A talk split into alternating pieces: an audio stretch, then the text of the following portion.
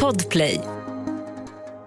Välkomna till krimpoddarnas krimpodd Över min döda kropp med mig Anna Jinghede och Lena Ljungdahl. och det är avsnitt 164.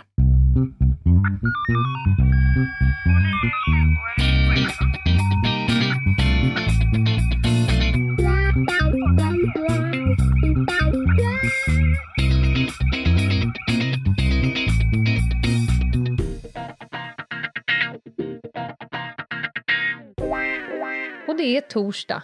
Och då är det krim. Då är det krim för hela slanten. Och jag är orimligt spänd på Är du det? den resa jag tänker att du ska ta med oss ut på idag. Idag blir det shady business, Anna. Mm. I dess rätta bemärkelse. Du kommer efter avsnittet att vilja gå och duscha. Ja, men det känns ändå som en, som en välkommen krydda i tillvaron. Du, okej, you're up for it idag. Yeah, I'm up for it, honey. Ja, men så här, jag ska ta dig, precis som du säger, med på en resa. Jag ska ta dig med på en resa som påbörjades för några år sedan när jag jobbade på ett företag som hade lite olika kunder runt om i eh, Stockholm och Sverige. Kunder som betalar pengar för att man ska få hjälp med säkerhetsrelaterade spörsmål, interna utredningar och så weiter. Mm. Ringer de. Hej, hej, säger vi. Då har man ju en sån här incidenttelefon. Mm. Ja, tjena, tjena, det är vi. Du, vi har fått in ohyra i vår förening. Va? Råttor? Varpå vi svarade, då tycker jag att du ska ringa Anticimex. Ja, det känns ju mer rimligt. Det är ungefär som den här som ringer 112 och säger det är någon som skiter i mitt trapphus och får till svaret ja då får du ringa lokalvårdarna innan de inser att hon menar skjuter i mitt trapphus. Ja, nej men mm. det visade sig ganska snabbt att ohyran i det här fallet var gäster Mhm, som har hyrt en lokal i deras förening mhm. under täckmantel att de skulle ha skönhetsklinik med massage. Ja, Ser ja, du ja. vart det är på väg att Jag luta? ser nu. Ja, jajamän. Och det här tänker man ju att det här är en avtalsfråga. Ja, Alltså vad, vad står det på hyresavtalet? Mm. Vad, det- vad har de hyrt det för helt Mm. enkelt? Och, och då skulle man ju kunna tänka sig att det skulle handla om en civilrättslig historia. Som Exakt. kanske låg utanför ert eh, så att säga, verksamhetsområde. Mm. Mm. Alternativt en bedrägerifråga och då så säger man ju istället för att ringa polisen. Mm.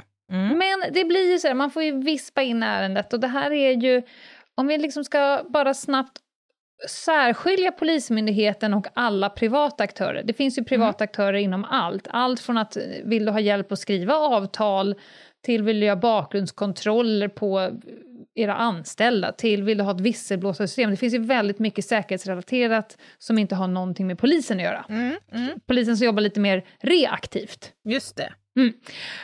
Och, och då kan man ju fråga, var, var går gränsen? Ja, det, jag ska säga, jag har samarbetat extremt mycket med polisen sista åren. Mhm. Någon gör en polisanmälan, polisen eh, lägger kanske ner det på grund av att det finns inget utredningsbart. Just det. Det är liksom uppenbart att det inte går att utreda. Eller det finns ju massa olika nedläggningsbeslut som vi har pratat om tidigare. Mm. Och då ringer personer ibland, företag, privatpersoner och så vidare, till olika företag som säger ja, nu har polisen lagt ner det, men vi behöver ändå utreda vad det var som hände för vår egen del, för att vi Just ska kunna ta ett beslut. Till exempel, ska den här personen anställas? Eh, Ska vi gå in och eh, ska göra samarbeten med det här? Vi ska slå ihop två företag, är det ett schysst företag? Det finns massa saker Mm. som går att utreda som inte polisen har att göra med överhuvudtaget. Just det. Mm. Mm. Men det jag gjorde i det här fallet var att jag då ringde till polisen, bara för att bolla av. Mm. Vad har ni? Alltså hur ligger landet till? Det här är de uppgifter som, som jag sitter med här nu på ett papper. Får jag fråga, eh, när du gjorde det, Mm. Var det, möttes du av motstånd då, eller var det här liksom välkommet från polisens sida? Absolut välkommet. Mm. Och de sa ju direkt, eh, det här kan vi kanske eventuellt samarbeta i. Ah. Eh, lite beroende på vad ni kommer fram till, men de säger ju oftast double thumbs up om det är några som säger vi kan utreda skiten. Mm. och så kan klart. vi höra av oss om vi har fått ett göttigt underlag, så kan ni kliva in och reda ut det sen. Ja, så det, det blir för, oftast ett samarbete. Ja, för jag tänker att längs resans gång så kan ju faktiskt framkomma saker som, som ställer saken i en annan dag. Liksom. Mm. Men mm. i det här fallet i alla fall, då var det ju då en, en kund som sa att vi har fått in ohyra och vi vill väldigt gärna bli av med ohyra. Och vi har mm. kopplat in en advokat och börjat liksom titta på, för jag sa att men ni behöver en avtalsjurist som behöver kika på vad är skrivet och vad behövs för att kunna av, eh, bryta Hysa. avtalet mm. och mm. avhysa eh, ohyran. Mm. mm. Och då kikade man på det här att de har ju då eh, via något jävla bluffföretag som har gått till ett annat bluffföretag och, och sen har de fått någon stackare att skriva på ett papper som säger att här ska det bli skönhetsklinik och massage. Mm. Och det skulle ju vara öppet 10 till 7. Mm. Det låter mm. rimligt. Ja, för, för, massage. Massageinstitut. Ja, men det var 22 till 07. Nämen. Det är ju udda, det är obekväm arbetstid för, för massageterapeuten och skönhetskliniksmänniskan mm. som det heter. Det kan man ju det kan man tänka, ja. Mm. Eh, och här vill jag väl säga för er andra som har olika typer av lokaler som ni vill hyra ut, det kan vara bra att innan man sätter så att säga pappret i maskin, kolla mm. upp vem man de facto hyr ut det till. För det är inte lätt att bli av med skräpet när det har kommit in. Nej, jag har förstått att det kan vara så. Men, men vad är det för typ av bakgrundskoll som man kan göra då? Men man kan ju kika upp de som skriver på pappret. Det är oftast någon stackars målvakt eller någonting, kolla upp att det faktiskt är den personen som skriver på som ska ha lokalen, ställa massa kontrollfrågor. Mm. Man kan ju ha med eh, väldigt snygga klausuler Typ, det här får ej användas i annat syfte än. Mm. Så att det är lätt att i efterhand peka på, här bryter ni mot den här punkten. Mm. Och nu är det bye bye. Mm. Eh, så gör, gör, tänk efter före är väl eh, en bra det är väl en bra regel alltid, ska man säga. Mm, mm. Men det är i alla fall väldigt återvärt att komma åt hyreskontrakt runt om, i, i alla fall i Stockholm city. Det är dyrt att hitta verkligen. lokaler. Verkligen. Ja, verkligen. En miljon per kvadratmeter. Nej, men, ja, men typ. Det är helt sjukt. Jag, ja. jag bodde för övrigt, en liten eh, avstickare här. Jag bodde ihop med en mm. tjej en gång i Stockholm. Eh, vi var tre tjejer som eh, delade en lägenhet. Det var ju mm. så man fick göra då för att överhuvudtaget ha ekonomi nog att bo med tak över huvudet i huvudstaden. Tre, tre är väl ändå lite ja. spatiöst. Ja. Men det kunde ha varit 23 också. Ja, sant. Men sen blev ju hon på smällen hux flux. och eh, behövde ju då liksom flytta ut med sin eh, kille, tillsammans med sin kille då. Ja. Och var ju lite desperata, de behövde ju få tag på någon, en, en bostad helt enkelt. Så svarade de på en annons i tidningen ja. eh, om en kille som skulle hyra ut i andra hand. Ja. Så ja, de gjorde upp en, en deal då. De skulle dit och titta på den där och de gjorde det och de bestämde sig för att de ville hyra. Skrev på kontrakt och då var det en liten knorr. Han ville ha 20 000 emellan. Liksom. Han ville ha 20 000 mm. för kontraktet. Mm. Så de fixade och skramlade ihop, panta burkar och fan vet allt. Det var ju knapert. Men de fick ihop pengarna. Och sen så skulle de ju då dit och flytta in. De hade fått en nyckel. Kommer dit, nyckeln passar inte i låset. Nej. Och då tittar en granne ut och bara skakar på huvudet så här och säger ja, ni är typ de, det femte paret som har varit här den här veckan. Nej men Fy, så, så, han, jävla så jävla ful. Så han hade ju själv hyrt den här lägenheten ja. och då erbjudit ett antal par att hyra den här mot en liten nätt summa av 20 000 kronor och helt enkelt masskopierat fall, fel nycklar som han har lämnat. Alltså. Ja, själv man ska inte vara rädd om skinnet när man beger sig, du vet, gör det där på fel person.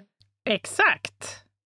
Ja, det var en liten eh, avstickare Nej, men som jag sagt. välkomnar det. Min kompis eh, Moa hyrde ut sin lägenhet i god tro när Mm. hon skulle iväg och om hon skulle till, ja, bo- bo borta utomlands i sex månader. Mm. Och kom hem och har en fullfjädrad bordell i lägenheten. Nej men sluta. Hon var inte så sugen på att flytta in igen.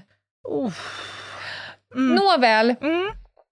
här så förstod man, för jag frågade när förstod ni att, liksom, vad är det som gör att ni tror att det inte är som det stod på avtalet då? Mm. Ja, men vi har ju varit där nere, och, för de har ju liksom tillträde då, lite brandskyddsronder Mm, och mm. ja, de fulas in helt enkelt. Ja, de har målat allt mörkrött och sen har de byggt upp lite bås och sen håller det på Nej. att liksom installeras olika pooler i alla båsen. Ja, det, tänk spa, spabad. Ja, det vet man ju att det vill man ju spa 0538. Det är så gammalt. Ja, det är så gammalt.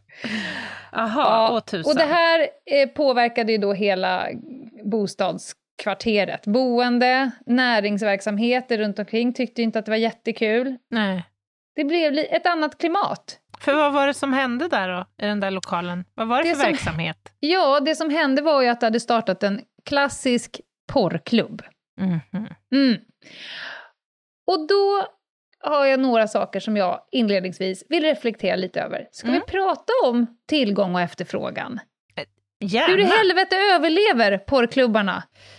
Uff, alltså jag trodde, eller har en känsla av att det här kanske trots allt är lite ett utdöende fenomen. Men, och jag har inga, inga siffror på detta, men jag inbillar mig att i takt med att den grova organiserade brottsligheten breder ut sig så Mm. pluppar också de här lite mer obskyra verksamheterna upp. Och ofta Mm. så är det väl förklätt till vad sa du, massageinstitut och skönhetssalong.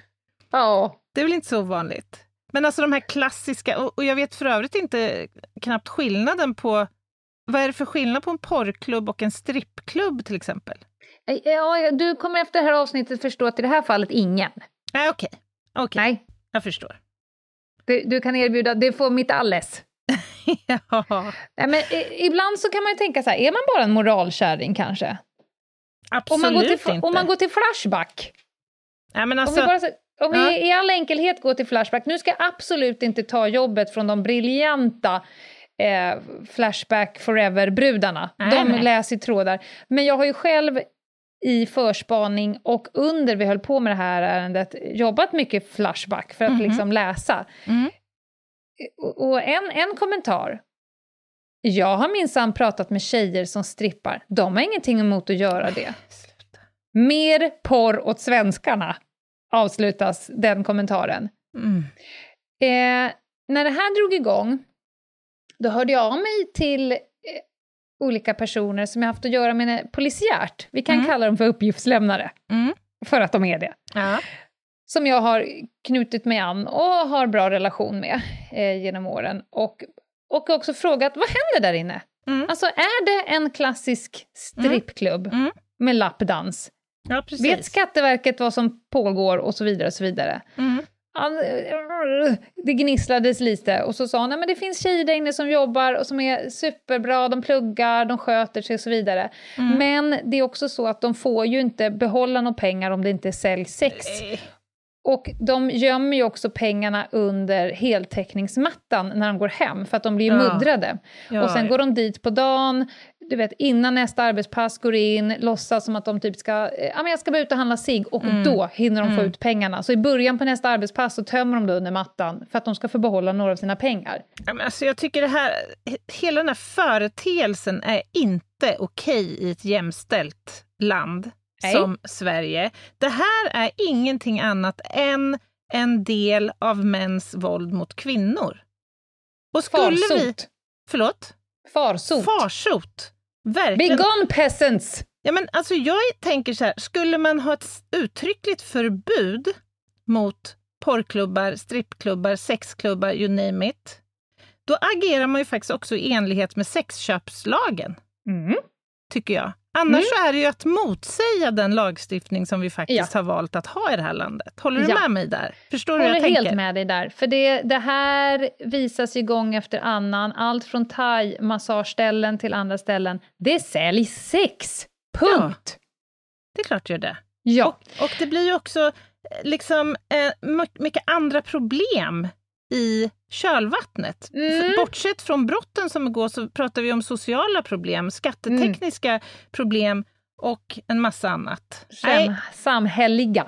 exakt. Nej, men det kommer att visa sig här. Och vi minns ju alla för några år sedan, eh, i alla fall porrklubbarna runt om i Stockholm, det var ett jävla sprängande. Ja, ja. Och krig mellan dem, för Mm. att, nu är vi tillbaka på tillgång och efterfrågan, satan i gatan var de drar in pengar. ja och när de klart. drar in pengar och det blir makt och det blir kamp, då kommer skottlossningar och sprängningar och allt vad det nu är som ett brev på posten. Då är Mm. vi tillbaka i den grova organiserade brottsligheten. Vi hade ju en här i Örebro som sprängdes, vad kan det vara, Mm. fem år sedan kanske? Mm. Har du gjort några brottsplatsundersökningar på sådana här ställen? Nej, inte på liksom rena porrklubbar om man säger så. Jag har, gjort, jag har jobbat med i svartklubbsmiljö och jag har också gjort, jag vet inte om det är riktigt jämförbart, men eh, massage, massageställe. Jaha. Så, Mm. Och där det förvisso bedrevs massageverksamhet, men också Ja. lite annan typ av verksamhet kan man säga. Jag kan säga, jag och en för detta kollega, när vi båda jobbade på polishuset eh, Kronoberg, alltså Kungsholmen, Mm. då gick vi då och då på thaimassage i kvarteret. Mm. Typ innan och efter jobbet. Och då trodde de ju alltid att vi var ett gift par, så att vi fick ligga liksom på en varsin madrass på golvet med bara ett, ett skynke emellan så vi kunde prata med varandra. Mm. Och det var alltid så här, "Ja, men de är ju skitduktiga. Alltså Mm. så jävla skön massage. Och inga konstigheter, inga vill du ha happy ending eller någonting. Nej. Men vid ett av tillfällena då fick jag en sån satans migrän. Så jag ställde Mhm. liksom in precis innan. Då sa nej men jag går för att jag, Mm. jag var på BJJ igår. Jag behöver en omgång på min rygg. Mm. Och han hörde av sig efteråt och bara nej men alltså det var helt annat ljud i skällan. Bara för att Jaså. du inte var med. Nej. Då, alltså, vi har ju gått till samma person, kanske månadsbasis i ett år. Mm. Enda gången jag inte är med, han bara alltså det var så annat klimat. Jag kände mig typ alltså, så ofredad. Och då kommer frågorna om, de ville, om han ville att de skulle fortsätta och så vidare. De har bara det- låtit bli det när jag har legat på andra sidan skynket. Men alltså det jag också funderar är då, det är ju efterfrågansbiten. För att Mm. det är ju också vanliga Svenssons som går på de här ställena. Oh ja! Ja, Jag har ju, du, du kommer få höra här snart, men jag har ju kartlagt exakt varenda jävel som har gått in på det här Ja, men- stället. vilken Svensson har råd att köpa en drink för 2000 spänn och en flaska skumpa för 6000 spänn? Låt mig För att läsa. ses lite... Ja. Ja. Låt mig läsa en eh, upplevelse, eh, en avbön på Flashback. Gärna. Hej! Jag var i Stockholm i dagarna för första gången. Tan- tänkte passa på att gå på strippklubb. Jag skulle köpa det dyraste paketet för 9900 spänn. Nakenstund med kroppsberöring över hela strippans kropp, men inte på fittan och massage av henne. Champagnen kostade 6000 kronor Men, flaskan. vänta, vänta, Vi- vänta. Med massage... Vad sa du? Av henne. Alltså att hon... Ja, okej. Ja, det är nog fritt för tolkning här. Ja, mm. Ja. Champagnen kostar 6 000 kronor flaskan, vinet kostar 4 000 kronor flaskan, eh, om man bjöd strippan. Ja. Efter nakenstunden kunde man gå vidare ett längre steg och få gå in i ett annat rum. Eh, för 35 000 skulle jag få knulla med henne, men jag lyckas pruta ner det till 10. ja men vad Eh, smutsigt. Jag var besviken eftersom jag totalt brände 40 000 den kvällen. Eh, de accepterar inte heller ett nej, utan de ger sig inte förrän de vinner. Både chefen och striffan var på mig att jag skulle köpa en dildo för 5 000 spänn när vi skulle ha sex, för att hon skulle ju också få njuta. Innan jag gick så fick jag strippans nummer eh, och jag fick köra en handtralla medan strippan poserade. 40 000 för en hel kväll. Om man kör fullt ut Eh, om man kör fullt ut. Om, man, om jag inte hade prutat hade det gått upp på 70-80 000 kronor för en hel kväll. Och då Herregud. svarar någon, herregud, är det något fel på dig? Ni är dumma i huvudet på riktigt. Varför reser du inte till Prag? Där kan du köpa och så börjar de dividera liksom. Där är det 300 spänn och 600 spänn och så vidare. Men alltså, Hur ja, smutsigt! det är så grisigt. Ja, och också hur mycket pengar har folk? Alltså jag får upp lite kräks i munnen känner jag. Köp ett land istället och, oh. och gör Men, något. Oh, det finns okay. så mycket i det här Lena. Nåväl, åter till vår ohyra. Mm. Vi, mm. Jag fick ett problem på mitt bord. Eh, jag jobbade givetvis inte själv med det här. Nej. Men då börjar man bry Nu ska jag ta med dig på en resa. Hur bygger man upp ett projekt? Hur gör man utredningsmässigt? Hur gick själva genomförandet? Och fick vi stopp på skiten? Det är den dramaturgiska bågen du ska få åka med oh, på, och alla ni andra. Då började vi, vem ska göra vad? Och då var det liksom, och advokaten, vad behöver du för att kunna bryta kontraktet? Det var ju advokatens jobb. Mm. Hur ska vi kunna bryta det här kontraktet och få tingsrätten att säga ni ska ut mm. vid det här datumet? Jag pratade med polisen hela tiden. Vad behöver ni? Och framförallt, vad kan ni göra för mig? Vad kan jag göra för er? Samarbete här, alla tjänar på att ja. det händer bra grejer. Jag tänker att ni måste ju verkligen haft gemensamma intressen i just det här oh, fallet. Ja. Mm. Oh ja. Eh, gjorde en hotbildsbedömning. Vilka har vi att göra med? Mm. Vad har de gjort tidigare? Återigen, samarbete med polisen. Mm. Vad har vi? Liksom, vilka, är motstånd, vilka är i motståndarlaget? Men fordrar, eh. fordrar den delen en djuplodad, liksom underrätt, ett djuplodat underrättelsearbete och kartläggning och så? Eller, för jag tänker då, eftersom som de här höjderna då inte står själva på de här kontrakten, mm. Eller är det allmänt Men, känt i den undre världen, så att säga? Så. Jag skulle säga att ganska snabbt så kommer vi fram till vilka som var liksom huvudmännen bakom mm. det här. Mm. Och det var ju inte den som hade signat på Nej. kontraktet såklart. Men det kräver ju lite underrättelsearbete och då ska man ju veta hur man gör och vilka man ska mm. kontakta och, mm. och sådär. Eh, och sen lite mål och förväntningar. Vad har kunden för mål och förväntningar? Vad har polisen för mål och förväntningar? Vad har advokaten? Så får man sitta och göra en gameplan, eller som polisiärt, beslut i stort. Mm. Vad fan ska vi göra? Vad ska vi gå på? Eh, och också vad har vi för externa aktörer? Vilka kan vi samverka med? Och då knöt jag mig an lite olika näringsidkare i området. Mm. De som är där på dagen, de Smart. som har liksom ögon och öron örat mot rälsen eh, dygnets alla timmar mm. sammanlagt. Jag hade någon granne där, jag hade någon näringsidkare där, jag hade någon busschaufför som åkte förbi ganska ofta. Så jag liksom samla in hur många mm. ögon och öron kan nyttja mig av här nu? Eh, utan att själv behöva stå rakt upp och ner, mm. strandpost utanför. Och sen så kommer man ju in då i nästa skede och det är ju förspaning. Mm. Vi har ju pratat en hel del spaning i den här podden. Eh, förspaning, det är liksom innan, det hör man på namnet, innan själva eh, genomförandet och då spanar man väldigt lite på människor. Mm. Utan då spanar man och rekar miljön, Mm. Vilka, eh, och det kan ju vara inre spaning, alltså gå, tömma Flashback, egna källor. Jag har kontaktade en massa människor som jag vet jobbar i branschen.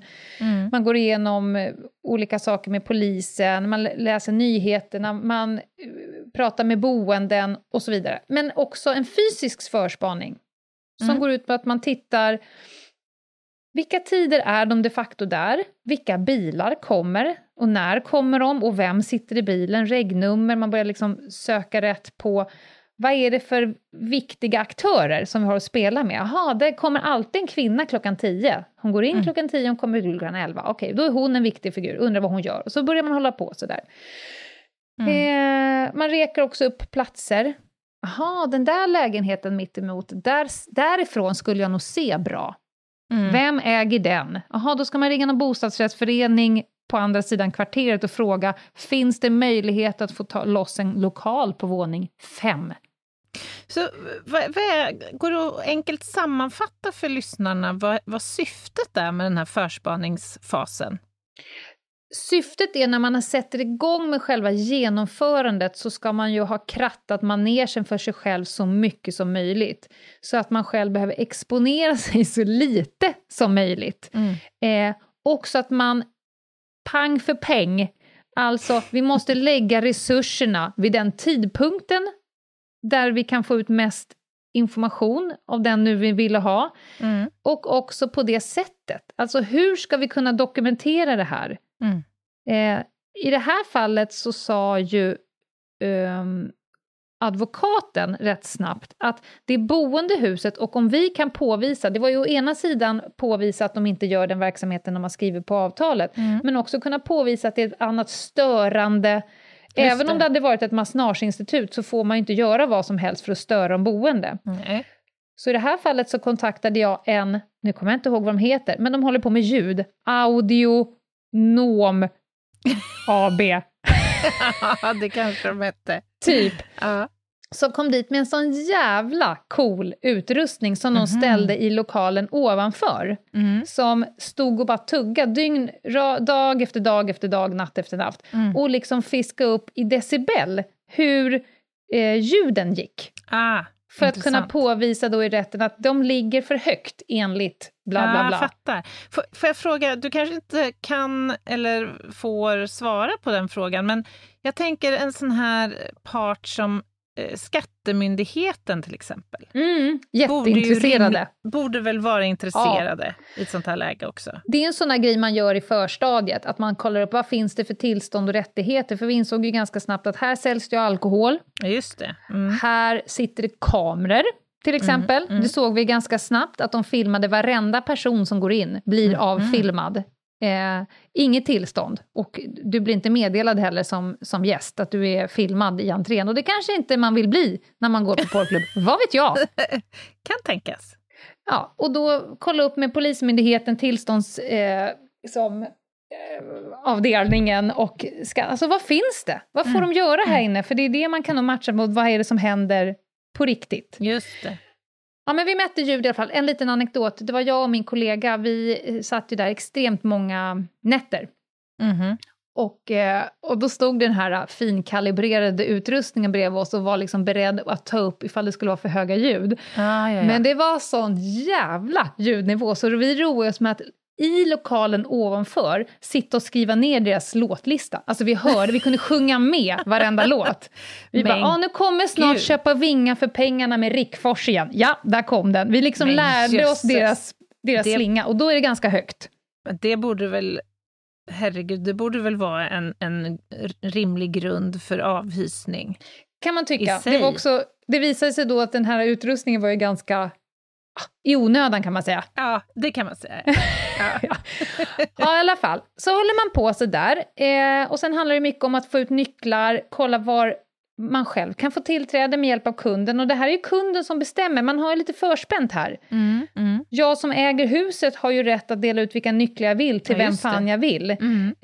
Eh, så att vi fick god hjälp med det vi kallar för fast observationsplats. Alltså Mhm. jag kunde peka, vi vill ha den skrubben, eh, jag vill att ni låser den där dörren och så få reda på vad de andra har tillgång till. Mm.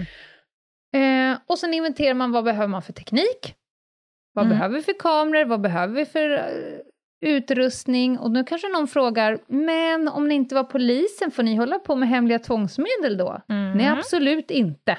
Mm. Det får man inte göra. Man kan inte... Eh, fastighetsägaren kan ju beställa en sån här decibelmätare, Mm, mm. men de skulle inte ha kunnat beställa någonting som fiskar upp allt ljud dygnet runt. Det får man inte. Man får inte heller sätta upp några kameror, alltså fasta kameror och gå därifrån. Mm. Men det är oreglerat huruvida jag, som privatperson som inte är polis, jag får stå med min kamera och filma vad fan jag vill. Mm.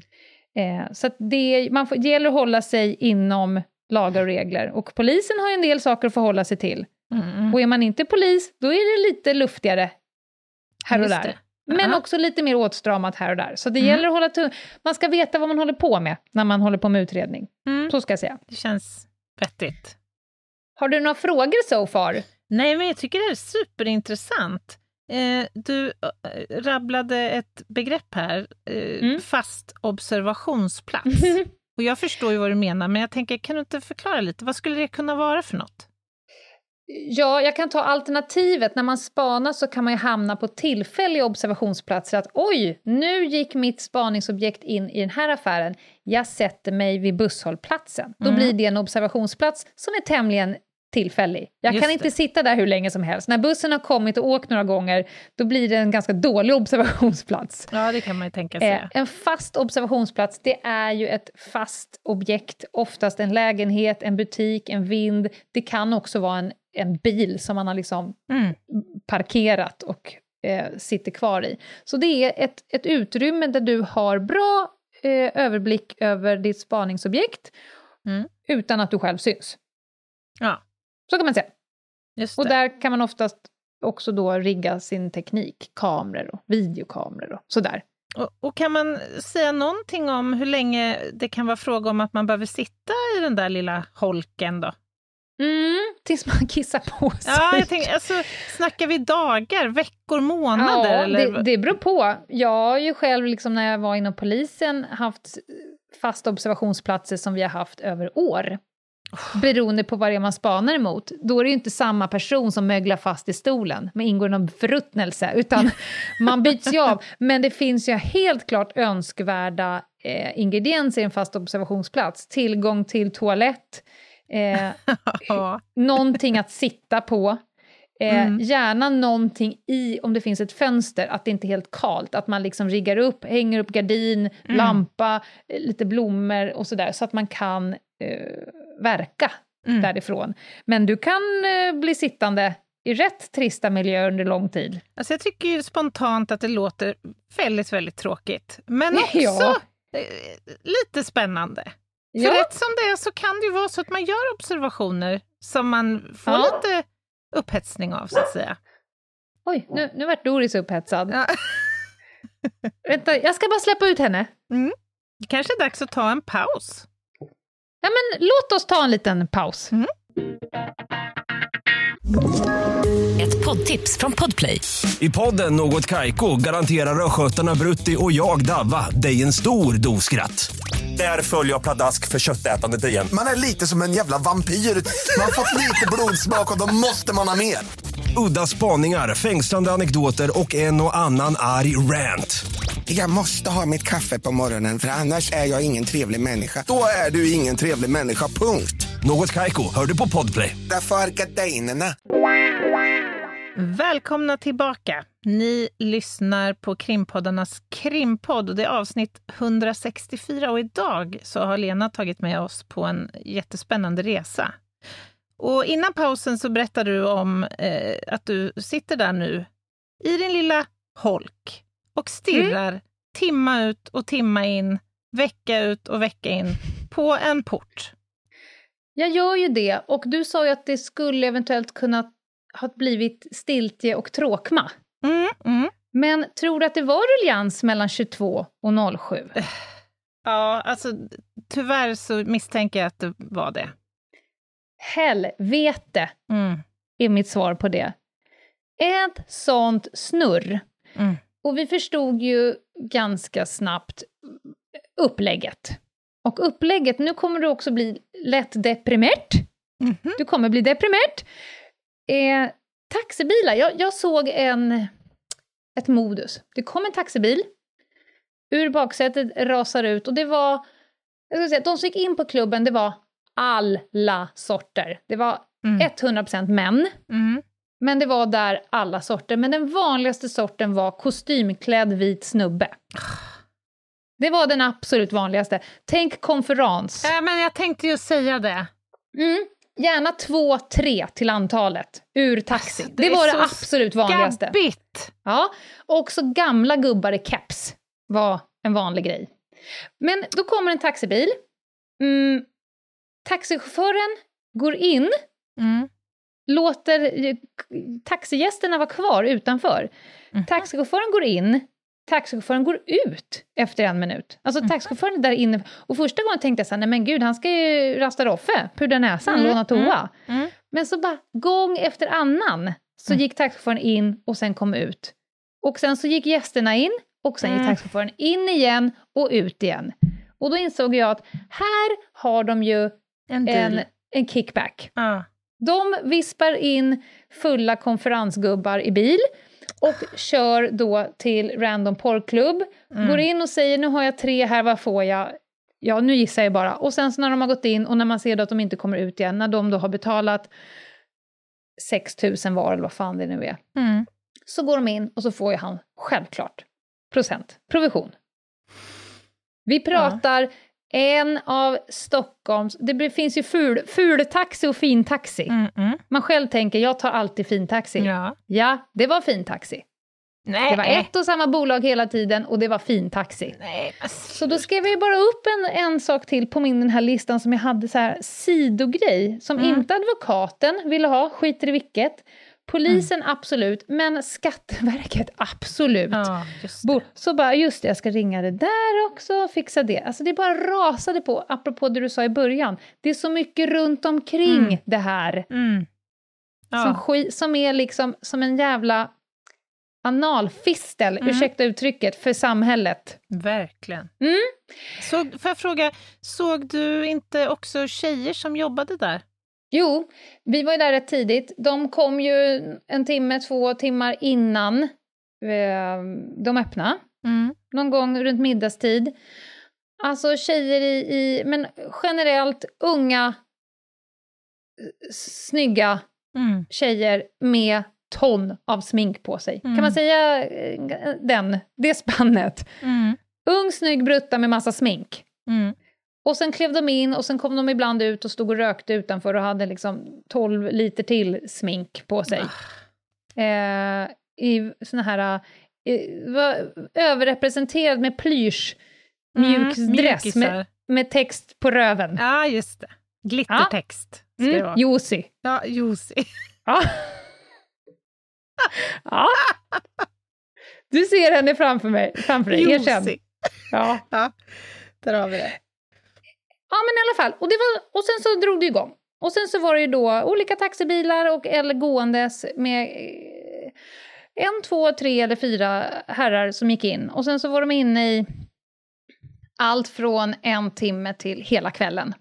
Och så Ja, det, där höll det berodde på. på, då vilket paket så att säga man Ja. hade betalat för. Ja.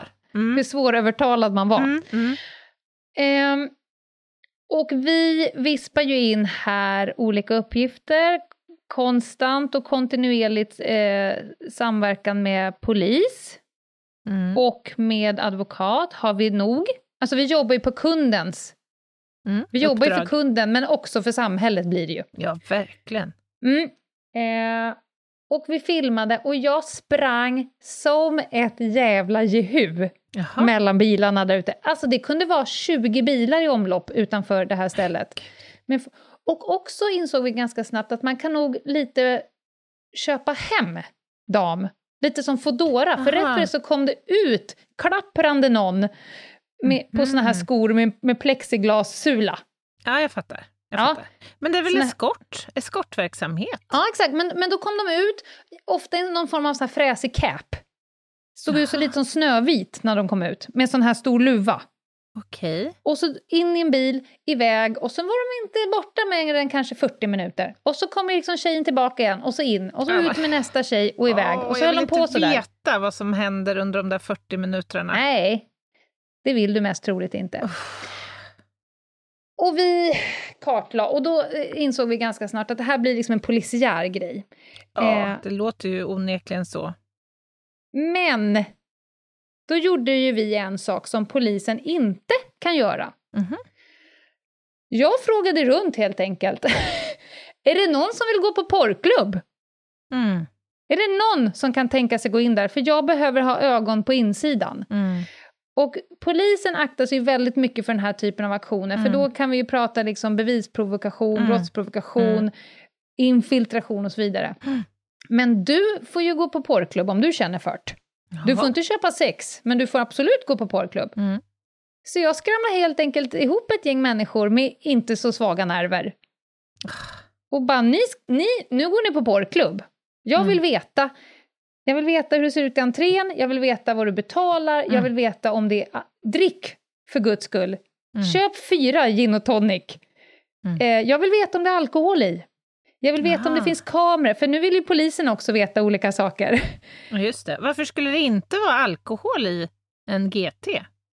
Därför att de, alltså det, om de ska göra rätt så ska det ju inte vara alkohol, för de har ju inga alkoholtillstånd. Så jag vill ju ha bevisat att Ah! nu dricker därför. du fyra gin och tonic, jag vill se om du blir tipsy. Mm. Det vill säga, du kommer få blåsa en dräger när du kommer ut. Ja, jag har nämligen läst vid något tillfälle eh, om den här verksamheten och att man faktiskt också sätter i system att servera alkoholfritt. Mm. Eller liksom Ja. svag, svaga drinkar. Jag ägnade en ohemurlig eh, mängd timmar i soprummet. Nätter och framförallt så efter jag hade jobbat natt och åkt hem och sovit några timmar fick jag åka tillbaka och vittja soptunnorna Mhm. och typ slicka, nej det gjorde jag inte, men jag tog helt enkelt reda på om det var alkohol Mm. i flaskan eller inte. Mm. Eh, just för att så här, antingen kan det bli bedrägeri, antingen säljer du som alkohol fast det inte är det. Du får helt enkelt betala 6 000 spänn för en flaska, inte vet jag, Ja, något skit. Eller så säljer du alkohol fast du inte får det. Båda Mm. är ju lika Ja, ja, ja. jävliga. precis. Men lik förbannat så behöver man ta reda på hur det ligger till. Så att eh, olika typer av nervstarka människor fick helt enkelt klappra in där. Åh, jösses. Och, och berättade då följande att man kommer in, man betalar jättemycket pengar, det är svintydligt vem som är chef och vem som är liksom eh, Mm. bordellmorsan. Mm. Ja. Du sätter i baren, du tvingas köpa någonting svindyrt, det klapprar upp två eh, damer, du har får liksom en, en unge i varje knä, som en av mina kompisar uttryckte sig. Fy fan. Och sen, och sen sa jag, du frågar inte efter någonting, du får inte... Jag vill veta vad du erbjuds, Mm. helt enkelt. Mm. Du får inte säga, köper du, säljer ni sex, utan jag vill bara rent så här, vad, vad erbjuds där inne? Mm. Och det var ju allt. Absolut allt. Det fanns liksom... Så de kom ut, någon kom ut och hoppade in i min bil och bara “jag vill hem och duscha”. Du Ah. vet.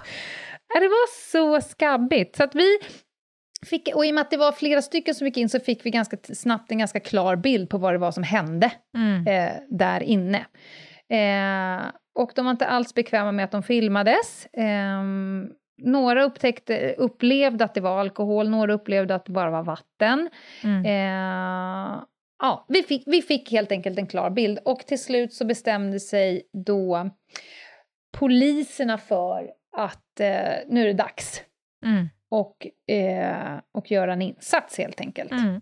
För att man polisiärt ska kunna utreda allting. Mm. Vi har ju egentligen bara, och nu jag har pratat i jag-form, men jag var en av väldigt många. Mm. Vi har ju egentligen bara jobbat för kundens räkning. För att advokaten ska så, få så mycket kött i, så att när man går upp och får liksom eh, hearing så ska Mm. någon säga ja, jag tror er, nu bryter vi kontraktet och så får vi skicka ut dem. Mm. Eh, så enough is enough blev det till slut. Eh, polisen gick in. Nu när du har lyssnat som kriminaltekniker, om man Mm. nu ska lyckas bevisa, för i det här fallet så hade man ju en hel lång eh, lista med tänkbara brott. Vi har eh, sexköp, Mm. vi har olaga alkoholförsäljning utan tillstånd, vi har olaga kameraövervakning, vi har liksom eh, bedrägerier. Mm. När du står där nu på tröskeln med din termos i, i handen, Ja. hur skulle du angripa ett sånt här ställe, rent kriminaltekniskt? ja, men det du nämner här är ju en massa olika brott som vart och ett egentligen kräver sin specifika inriktning. Först och främst så kan det ju vara angeläget att försöka identifiera vilka som har varit på den här platsen till att börja med och vilka som då eventuellt har köpt sex. Mm. Eh, och då är det ju intressant med de här kamerorna, alltså digital, digitala spår, IT-relaterade spår. Finns det kundregister? Finns det ja, datorer? Kameror? Eh, Och där ska jag säga- master? Ja. Där har vi ju intressant i Sverige. Även om de har satt upp en kamera olagligen, Mm, finns materialet, mm, då får det också användas som bevis i rätten. just det. Då får man pröva det. Mm. I ett annat land, USA, så hade man inte fått använda sig av vissa av de här grejerna om de liksom har tillkommit på olagligt vis. Men i Sverige har vi fri. Mm. Mm. Att, liksom, att styrka sexköp är ju väldigt svårt egentligen kriminaltekniskt. Mm. Alltså, självklart kommer vi ju hitta besudlingar i den här miljön. Vi kommer att hitta sperma där inne. ja. Men även om vi kan binda den sperman till individer så styrker det inte att man har köpt sex, kanske. Nej, det var ju någon här som betalade 40 000 för en hel kväll och han fick göra citat Exakt. handtralla. Precis. Mm. Så det, här, det här är ju en eh, extremt utmanande plats. Sen kan man ju tänka sig att det fanns ett, ett syfte här att faktiskt dokumentera den här platsen ordentligt. Att Mm. visa i rätten, att styrka liksom verksamheten som sådan. Mm. Och det kan ju finnas ett kanske kriminaltekniskt eh, värde i att göra. Mm. Eller ett värde att använda kriminaltekniker för det, ska jag säga. Ja, här var det ju sån stor mängd både information för själva ärendet för kunden, polisiärt, eh, men också en väldig massa sidoinformation. Mm. Eh, det finns ju polisiärt någonting som heter Allmänna spaningsregistret. Mhm. Alltså företeelser, eh, vilka sitter i vilken bil, vilka verkar ha med varandra att göra. Man liksom kodar in olika saker som kan vara bra mm, eh, för att liksom förstå händelseförlopp. Mm. Eh, och i det här fallet så matade ju vi bara polis, polisen med olika information. Mm. Den här bilen verkar vara den som hämtar pengarna, de här har med varandra att göra. De här tre snubbarna som kommer fem minuter innan det börjar, de gick ut, sopade och gjorde fint utanför och sen var ju de ja, Mm. dörrvakt, bouncer, kasta in, kasta ut. Mm. Eh, folk. Så, sån information. Just det. Och det här är inte en, det här är inte en unik, det finns ju hur många såna här klubbar eh, som helst. Ja, vad, vad tror, är det så? I hela Nej, men- Sverige eller pratar vi storstäderna eller har du någon uppfattning? Ja, det, det, det, jag ska, tänker inte ens gissa, men jag tänker så här, det är ju väldigt mycket av den här typen av verksamhet, alltså eh, sälja sex, som Mm. nu har flyttat ut på internet. ja, ja, Där visst. du kan sitta hem, Mm. hemma och, och klicka dig fram till och köpa. Det kanske Mm. var det de här damerna åkte iväg och gjorde. Det var väl, de hade kanske en, en digital verksamhet också, vad vet jag.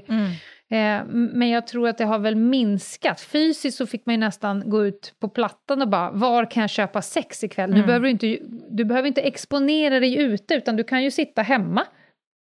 Och, eller gå till ett hotellrum och beställa. Så jag tror att det kanske på så sätt har minskat. Men om man pratar med de som jobbar på det som... Eh, det heter inte snusket. Men eh, de som jobbar på... Ja, vad kan det heta? Vad kan roten i sektionen heta nu för tiden? Den som kallas för snusket. Eh, inte, sedlighetsroten kanske? Sedlighetsroten, eh, vi har ju människohandelssektionen, Mm, mm. jobbar också väldigt mycket inom det här eh, genren. Eh, men eh, det jag ska säga att det finns ju såklart fler aktörer på marknaden, Mm. oavsett om det är digitalt eller fysiska ställen. Kanske är det samma aktörer som driver på flera olika håll. Mm. Mm. Därför att de tjänar en sjuk massa pengar. Det är, Ja. därför de, det är därför det går. Det, och nu är vi tillbaka på tillgång och efterfrågan. Om ingen hade tänkt sig att undra om jag inte ska gå och ta och köpa mig ett Mm. övergrepp av en Ja, kvinnokropp så idag, Vidrigt. då hade det inte de här ställena tjänat några pengar. Nej, och, De och, finns för att det är tillräckligt många som vill ha dem. Ja, men så är det ju. Och i ett större perspektiv så kommer ju de här pengarna att bli ett maktmedel i den mer organiserade brottsliga. Alltså, Ja, när vi snackar vapenhandel och narkotika och allt möjligt. Så Ja, att det, här- kan du vara lugn för, att de här jobbar eh, brett. Ja, så kommer man åt de här så, Mm. så kommer man ju också kanske kunna förebygga bort en del av de här andra grova brotten Mm. som blir ett problem i förlängningen. Ja. Och jag, ska, jag säger så här, det finns ingen skuld och skam över eh, de som jobbar. Alltså, Nej, vi pratade ju unga tjejer som pluggade till sjuksyra. För att de jag skickade in, han bara, det var så jävla svårt för jag vill ju bara säga, ah, vem är du då? Och hur har du Ja. hamnat här? Och du vet, jag vill ju typ så här, ta henne under armen och bära Ja, ut henne därifrån. Men jag sa, det är det är inte ditt uppdrag precis just nu. Men eh, ja, det är kanske ingenting man väljer över tid i sitt liv. Men de Nej. blir ju utnyttjade. Och bara grejen att du behöver gömma din lön under heltäckningsmattan och smuggla ut den dagen efter, det är symptomatiskt för hur organisationen ser på dig. Ja, vännen. ja, visst. Så säger jag. Verkligen. De är ju offer liksom för något Ja. större, så att säga. Alltså de, de har ju, även om man... Flera av de här tjejerna upplever ju själva i, i intervjuer och i förhör och så här att det här är något jag har valt själv. Ja, visst. Det är en visst. bra inkomst. Kan absolut vara. Båda de kan vara rätt. Men zoomar man ut så är Ja. det ju i grund och botten ett, inget annat än ett strukturellt problem. Mm. En ojämlik maktordning. Eh, Skulle du gå igång på den? Ska jag läsa upp en jobbannons för dig? Ja, Ja. På en, eh, på en av de här ställena. Mhm. Nu söker vi nya tjejer till vårstarten. Mycket pengar att tjäna och många dyra saker att köpa. Kom till oss och bli höginkomsttagare. Eh, Jaha. Alltså, är det här till en sån här klubb? Ja, det är för att bli då på pappret strippa på, på ett sånt här ställe. Det står ju inte Kom till oss, vi behöver din kropp så att vi kan tjäna jättemycket pengar på att folk köper din Folk köper övergrepp av din kropp. Ja, men nu söker vi nya tjejer till vårstarten. Det låter som att de söker nya instruktörer till Friskis och Svettis eller någonting. Åh. Åh. Ja. Nej. Nu, vad hände då? Jo, eh, det blev rättslig process. Mm, det blev direkt... Eh, huvudaktörerna ville tydligen inte komma på förhandling.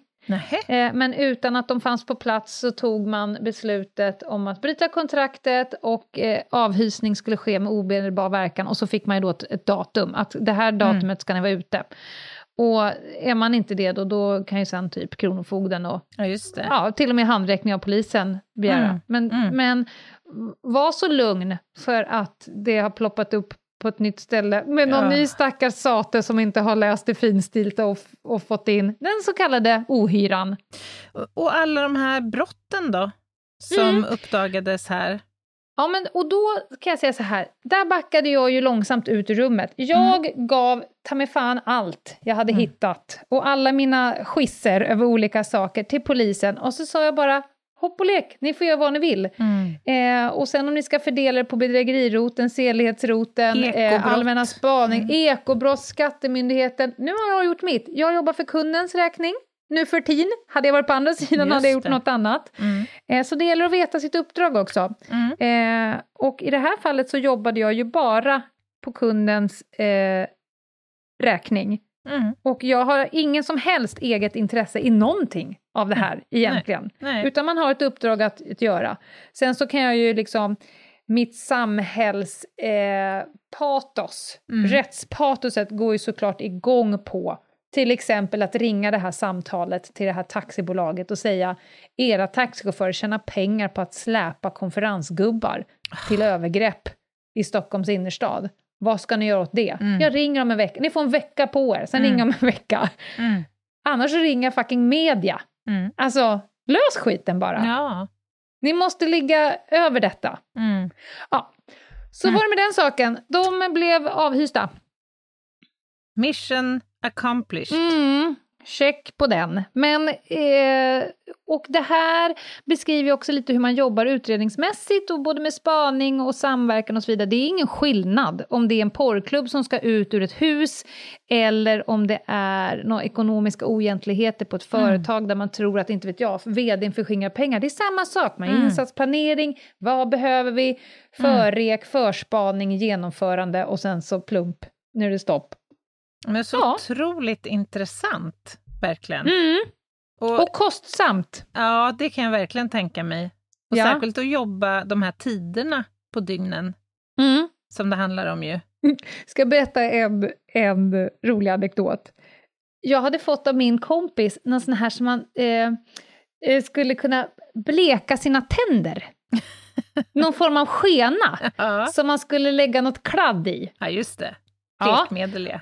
Ja. Och då sa hon, eh, hon gjorde en rolig grej, vi skulle helt enkelt tävla. Och för jag sa ju i vanlig ordning, jag tror inte på sån här skit. Jag Nej. tror inte på skiten. Det är liksom min... Du vet, jag kan lika gärna massera en drömfångare. Och ändå är du ju lite av en expert på syror. Ja, men det Ja. tror jag på. Ja. Så jag har alltså suttit utanför det här stället och tänkt att men nu ska jag sitta en hel natt till. När ska jag kunna göra det här? För man skulle ju ha det Mm. x antal timmar per dygn. Jag skulle ju vinna, eller bevisa att det inte funkar. så när jag åkte ifrån, då kom de ju dessutom ut ur den här porten. Eh, så att när jag gick, åkte därifrån, hej och hå, så när jag kommer dit på morgonen för att filma när de ska hämta pengarna, då Mm. ligger det liksom i rännstenen, båda mina de här uh, gelé... Så dag två tar jag upp mina egna skenor från, från trottoaren, för de har ju bara stått så här, flupp, kasta ut när jag ska börja spana. Kan inte spana med sånt där i käften. Ja, så att man kan göra olika saker samtidigt, var det jag ville säga. Ja, ja. ja men det är Och bra att nej, det funkade inte. Tiden. jag förstår. Eller vad säger du som tandläkare? Funkar det egentligen? Jo, det gör det. Om du väljer ett blekmedel som innehåller ett blekande ämne, Ja, okej. väteperoxid. Jag har ju ganska vita tänder, kanske var därför det inte funkar. Ja, det är nog mest troligt det som är anledningen faktiskt. Men du, Nåväl. Lena, vad superintressant. Jag tycker också, jag tror att många med mig kommer att uppskatta att få också en inblick lite i liksom den privata säkerhetsbranschen. För det är Mm. lite så här diffust vad den Ja, ägnar sig åt. ja, det är det nog kanske. Och, och eh, liksom det här med samverkan med polisen, hur viktigt det är också. Mm. Jag skulle säga generellt så är det färre och färre gånger när man ringer till polisen och försöker nå fram till rätt person, som då jag anser är rätt samarbetspartner. I ytterst få gånger som man möter på någon form av motstånd. Det är oftast eh, liksom raka rör, Mm. bara nu kör vi, Men återigen, gemensamt intresse. man vill ju uppnå samma sak i slutändan. Så Mm. är det ju. Då och då hamnar man hos en jävla surgubbe som, som säger "Men är inte det här vårt jobb? Jo, men ni gör det ju inte, brukar jag säga då. Så ska vi ta kavla upp armarna tillsammans. Ja, det är bra. Ja. Ja. supertack Lena. Eh, Mm. Och eh, som sagt, vi får säkert anledning att återkomma till det här eh, fenomenet på, på andra sätt och i andra sammanhang. Och det kanske väcks frågor och tankar kring det här. Och då kan man ju mejla till oss på hej Ljungdahl och Ginghede. Eh, och sen så har vi ju det här lilla Instagram-kontot också. Ljungdahl och Ginghede, där man gott och väl kan titta in lite då och då, tycker jag. Men du, du är inte riktigt klar med din leverans idag. Nej, och nu, och nu inser jag att ni kommer tro att jag har någonting emot taxichaufförer, för att jag ska eh, utnämna en veckans rövhatt. Lenas rövhatt. Och då ska vi då in i taxibilen igen. Och det är ju faktiskt bara en slump att det här kom i, i samma eh, avsnitt som det andra. Men jag skulle åka taxi Aha. till tåget när du och jag skulle upp till Umeå förra veckan och vara med på God kväll med Beppe. Just det. Mm. Och eh, den här rövhatten går på temat You had one job. Ja. Jag har ju tidigare varit inne på det faktum att jag gillar ju att människor eh, är duktiga på sitt jobb. Mm. Mm. Eller låt, låt mig eh, ta tvärtom. Jag ogillar när du har ett jobb men inte kan det jobbet. Ja. Ja. Ska, ska du laga mat, var bra på det Mm. då. Mm. Ska Mm. du köra taxi? Alltså det finns några kriterier som jag förväntar mig av en taxichaufför. Låt höra. Ett, ja, ett, att du kommer i tid. Framförallt om det är en förbeställd taxi. Ja. Mm. Och, och i synnerhet om du har förbeställt en taxi därför att du ska hinna med ett flyg eller ett tåg. Ja, det här hette ju också tågtaxi. Just det. Mm, det stod, jag såg i beställningen, det stod, den var också beställd typ tre veckor i förväg. Mm, mm. Mm. Mm, mm. Det stod, vid den här tiden ska jag bli upphämtad, här, vid den här tiden går tåget. Ja. ja. Mm. Nej, kommer för sent. Eh, kliver inte ur bilen, jag är kapabel så jag kan öppna bildörrar själv. Mm, mm. Och går bak och så börjar jag rycka i hans bagagelucka. Eftersom alla bagageluckor funkar olika. Först letar jag efter en knapp, hittar ingen knapp. Jag börjar fippla på den här emblemet, för ibland ska man liksom vika. Ja. Volkswagen ska man vika emblemet. Mm. Nej, jag kommer inte in. Så jag ställer mig där och tänker, snart får fanskapet komma ut och hjälpa mig. Ja, det är ändå rimligt. Eller så kommer jag öppna förardörren och kasta in min resväska i huvudet på honom. Han får välja på de två. Ja. Ja, en Samsonite i plocken vill man ju inte gärna ha. Nej. Då kommer karln ut, eh, öppnar, eh, lägger in min väska och sen hoppar in i bilen. Stinker pommes frites. Ja, jag trodde du skulle säga rök, för det är Nej. fan ännu värre. Ja, sa du röv? Pom, nej, ja, det också. Nej men rök, när man hoppar Ja. in i en bil där Ja, någon ja. precis har rökt. Mm. Jag förstår att det är din arbetsplats. Men du har ju uppenbarligen haft gott om tid med tanke på att du inte hann hit. Ja, man har ju suttit och käkat någonstans Ja, runt hörnet det är därför han är för sen. Ja. Det stinker pommes frites i hela bilen. Jag är nyduschad, jag är också nyfrissad. Ja. Jag är inte sugen på att Nej. lukta fritös för resten av resan. Nej. Så då är jag sur. Ja. Och sen så händer en liten grej. Vi ska alltså från mitt hem till centralstationen. Men vi ska göra en, som man kallar inom polisen, en punkt etta. Det Vi ska göra ett litet stopp på vägen. Mm. Vi ska alltså dumpa min sons mopedteoriböcker Mm. på en extremt central adress. Plats. På en Ja. extremt känd gatjävel i närheten av Skanstull. Ja. Då säger jag, på vägen till centralen så ska vi stanna till här. Lite stressad eftersom vi var sena, hens Mm, mm. han inte kommit hit. Ja, ah, säger han. Eh, var ligger den? Nej, men, Okej, you had one job. Det var att hitta adress i Stockholm. Fan, om London-taxichaufför kan hitta, vad är det, 8000 adresser. ja. Du kan inte hitta till Skanstull, ditt as, kände jag då. Mm? Det är också lite av vitsen med att boka en taxi. Mm. Att de kan hitta. De kan, Ja. de kan sin grej, Mm. tänker man. Och kan de inte hitta så kan de knappra, Ja, tänker jag. ja, nej. ja, ja. Så att jag då får sitta och guida honom eh, då till Skanstull. Mm. Och nu kommer kombinationen av att ha noll lokalsinne och noll kännedom om gator, men också vara Ghost Rider. Alltså han åkte så in i helvetes Ja, fort, fort, ja. utan Ja. att ha någon som helst aning om vart han skulle. Just det. Mm. Det, det. Han vill kompensera då på något Ja. sätt. Det är det han försöker Ja. signalera. Det är ungefär som man pratar högre omedelbart när man pratar med någon som inte förstår svenska så bra. Då pratar Ja. man högre. Mm. Oerhört charmant. Mm. Långsamt pratar man också då, för Och att man tror att de högt. också är dumma. Så att jag sitter nu i bilen, jag stinker pommes frites. Jag slås mot fönsterrutan för han är som Ghost Rider i rondellerna. Det är också såna här farthinder i det här området. Samtidigt som jag då ska sitta och guida honom, samtidigt som jag då sitter och mässar med dig, att jag tror att jag dör nu. Ja, och samtidigt, icke att förringa att du är jävligt sur också. Ja, Ja. ja jag är häxan surtant. Mm-mm.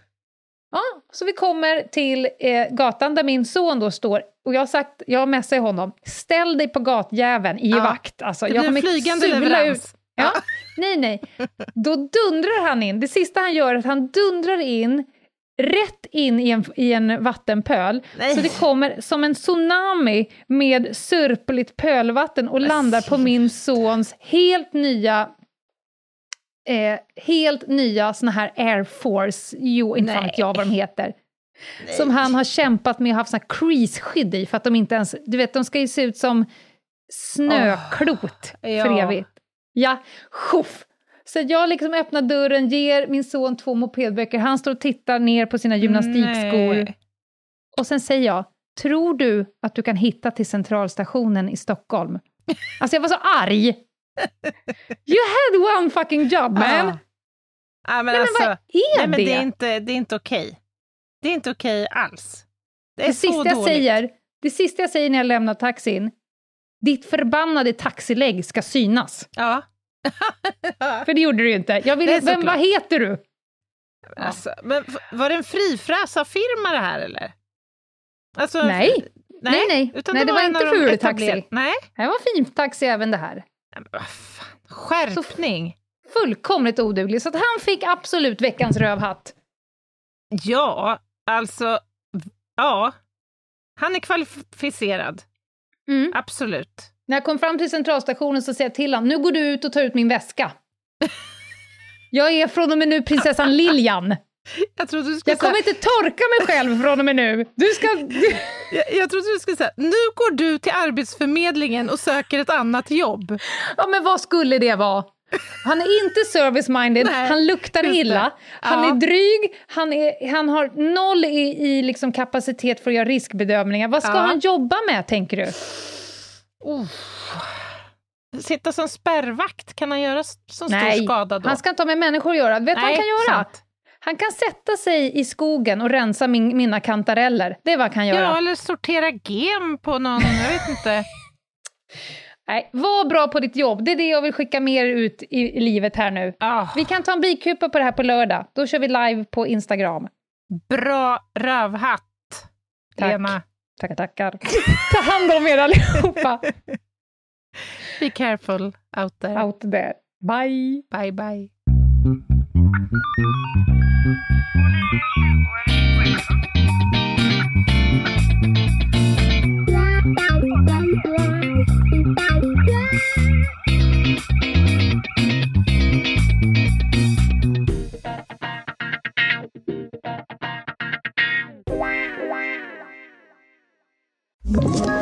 Ett poddtips från Podplay. I podden Något Kaiko garanterar östgötarna Brutti och jag, Davva, dig en stor dos skratt. Där följer jag pladask för köttätandet igen. Man är lite som en jävla vampyr. Man har fått lite blodsmak och då måste man ha mer. Udda spaningar, fängslande anekdoter och en och annan arg rant. Jag måste ha mitt kaffe på morgonen för annars är jag ingen trevlig människa. Då är du ingen trevlig människa, punkt. Något Kaiko, hör du på Podplay. Därför arkadeinerna.